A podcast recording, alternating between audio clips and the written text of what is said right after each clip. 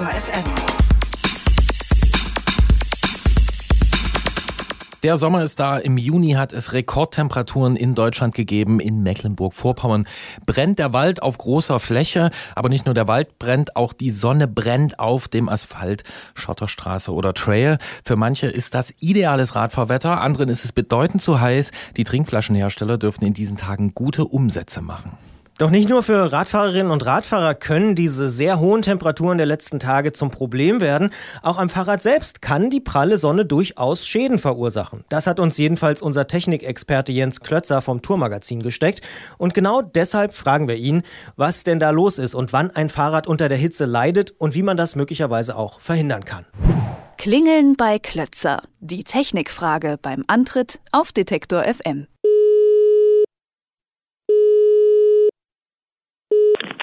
Tourredaktion Jens Klötzer, schönen guten Tag. Hallo Jens. Hallo. Du sagst, ein Fahrrad kann unter großer Sonneneinstrahlung leiden. Was genau ist denn da schädlich? Die Temperatur an sich oder zum Beispiel auch sowas wie UV-Strahlung oder so? Also es ist schon beides, wobei die UV-Strahlung äh, schon zumindest auf lange Sicht schon das Gefährlichere oder das äh, Zerstörerischere an der ganzen Sache ist. Ähm, ja, bei der Hitze ist es so, meistens erreicht man so wahnsinnig hohe Temperaturen, zumindest dass sich Materialien verändern nicht, jetzt zumindest draußen, so 30, 40 Grad äh, können da den wenigsten Sachen was anhaben. Dann eher, wenn es noch heißer wird, wenn man zum Beispiel ein Rad im Auto hat oder so, wo es dann Richtung 60 Grad geht, dann spielt auch die Temperatur langsam eine Rolle, ja. Stichwort UV-Strahlung. Ich selber creme mich immer mit 50er Sonnencreme ein. Sollte ich das also auch mit meinem Fahrrad machen? Könnte man theoretisch, ich kenne aber kein Produkt, das jetzt irgendwie Materialien schützt und, und speziell für Fahrräder verkauft wird.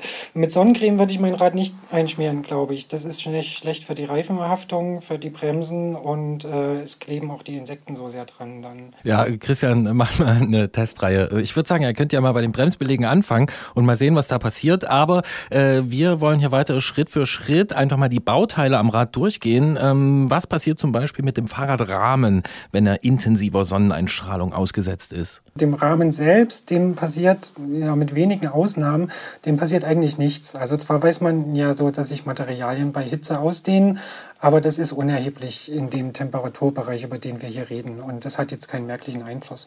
Was aber empfindlich ist, ist definitiv der Lack oder halt auch andere Beschichtungen. Also so Farben bleichen aus in der Sonne.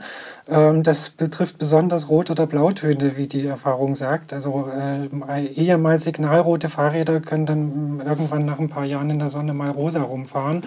Und ähm, das betrifft sowohl Lackierungen als auch so eloxierte Alurahmen. Und da geht es natürlich um längere Zeiträume, die da das Rad in der Sonne stehen muss. Ähm, aber trotzdem nicht umsonst schließen die meisten Radhersteller solche Veränderungen im Lack oder in der Beschichtung von ihrer Garantie aus. Und äh, schon daran merkt man, ja, da, äh, das ist nicht ohne. Dann fallen uns natürlich noch die Reifen ein. Da gibt es ja auch immer mal hässliche Bilder von so sommerlichen Tour de France oder sonstigen Vuelta-Etappen, wo dann so Stürze stattfinden. Sind die Reifen da besonders gefährdet oder hat das dann andere Ursachen? Also die Stürze haben andere Ursachen, weil die wechseln ihre Reifen ja regelmäßig. Und schon sind die Reifen da betroffen. Eigentlich alle Teile, die jetzt irgendwie aus Gummi oder aus weicheren Kunststoffen bestehen am Rad. Aber das ist auch hier nicht umgehend, sondern ein Thema von, von längeren Zeiträumen. Aber auf längere Sicht und äh, gerade wer jetzt irgendwie am Stadtrat seine Reifen, die fahren sich ja nicht innerhalb eines Jahres runter, die hat man mehrere Jahre drauf.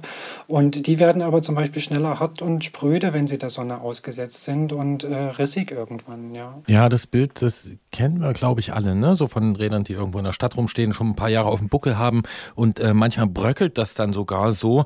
Ähm, wie sieht's denn aus mit Schmierstoffen? Kann die Hitze auch da Auswirkungen haben? Ja, also Schmierstoffe verändern sich mit der Temperatur, so Fette und Öle, ähm, die werden flüssiger mit der Hitze. Das ist jetzt noch keine Gefahr, wenn man jetzt im Hochsommer draußen rumfährt, bei 30 oder 40 Grad.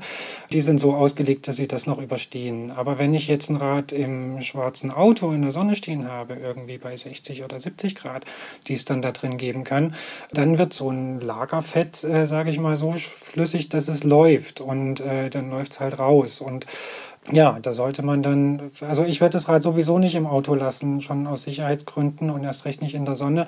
Aber wer das macht, der tut gut dran, da dann mal nachzugucken und äh, gegebenenfalls nachzufetten. Bedeutet das dann auch, dass das auch beispielsweise bei Hydraulikflüssigkeit in Bremsanlagen oder auch bei Federgabeln irgendwie gefährlich sein kann? Mm, also Bremsen sind unkritisch, weil da ist, die, das ist so, dass die ja ohnehin schon so für sehr hohe Temperaturen ausgelegt sind, weil der Bremsvorgang an sich Hitze produziert. Und wenn es da lange Abfahrten gibt, äh, dann erreicht man da Temperaturen, die im dreistelligen Bereich liegen. Und ähm, das, äh, das ist weit weg von der Sommerhitze.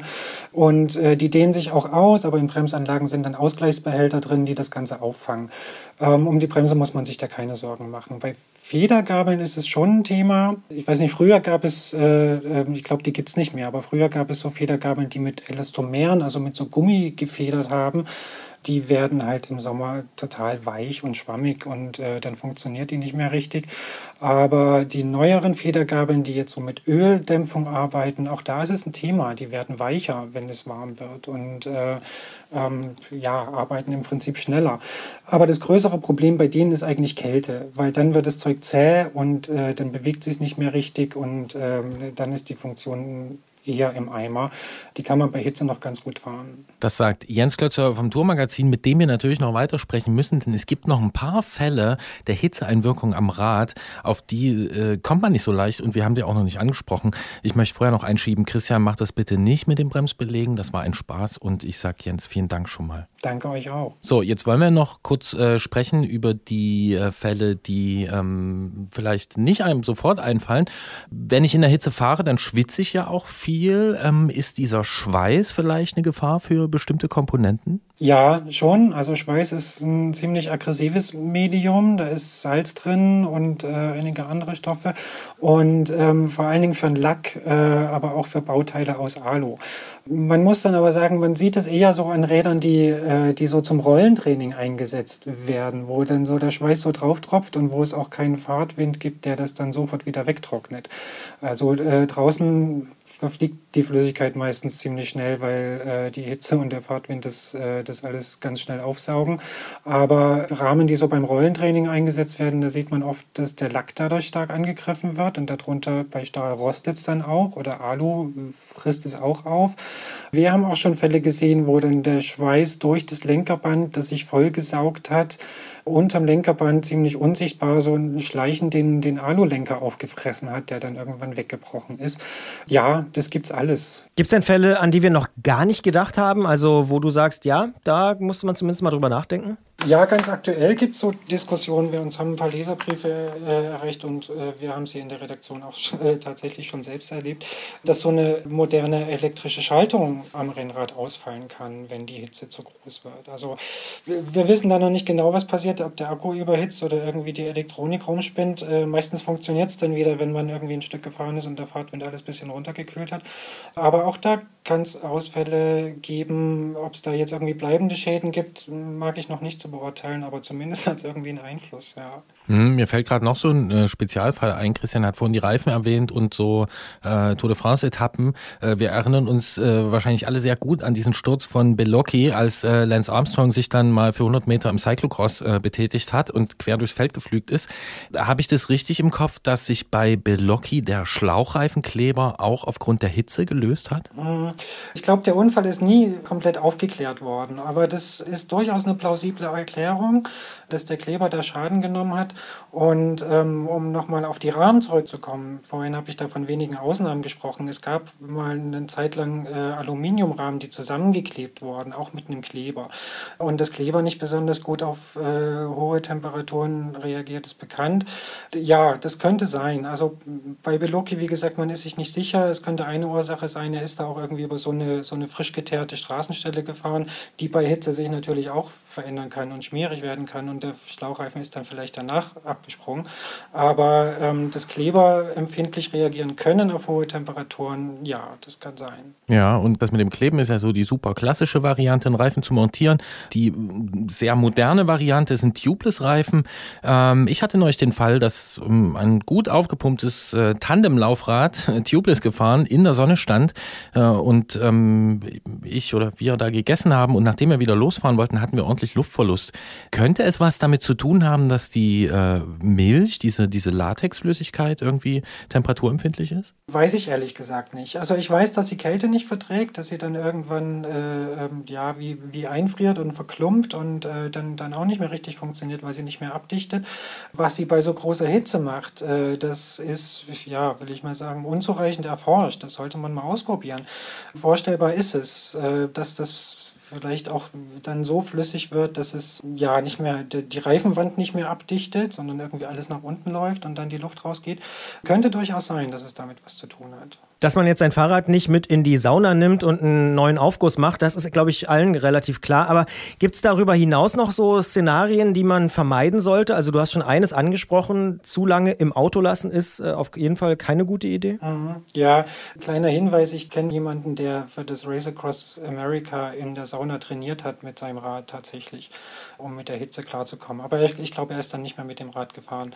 Aber das nur am Rande. Klar, also so, so Ultrahitze würde ich auf jeden Fall vermeiden. Und das ist äh, auf jeden Fall im Auto, wo wir, wir wissen, dass richtig, richtig heiß werden kann.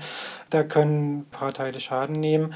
Also ich würde mein Rad immer irgendwie versuchen, im Schatten abzustellen, wenn man mal eine Pause hat oder so. Wenn man fährt, ist das, glaube ich, alles egal, weil der Fahrtwind dann immer die Hitze irgendwie wegbringt.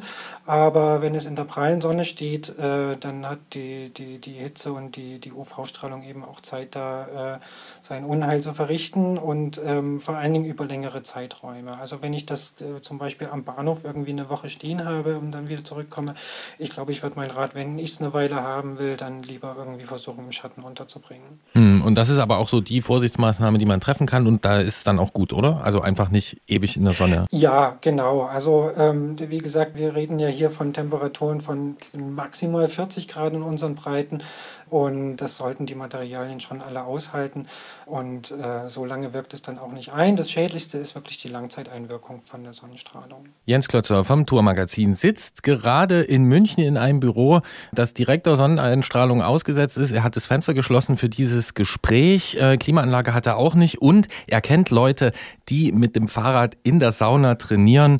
Genau wegen solcher Sachen ist er unser Gesprächspartner und unser Technikfuchs Monat für Monat. Wir sagen vielen Dank. Ich danke euch auch. Bis zum nächsten Mal. Und ich nehme mit, im Schatten sein ist für mich gut und auch für mein Fahrrad. Genau.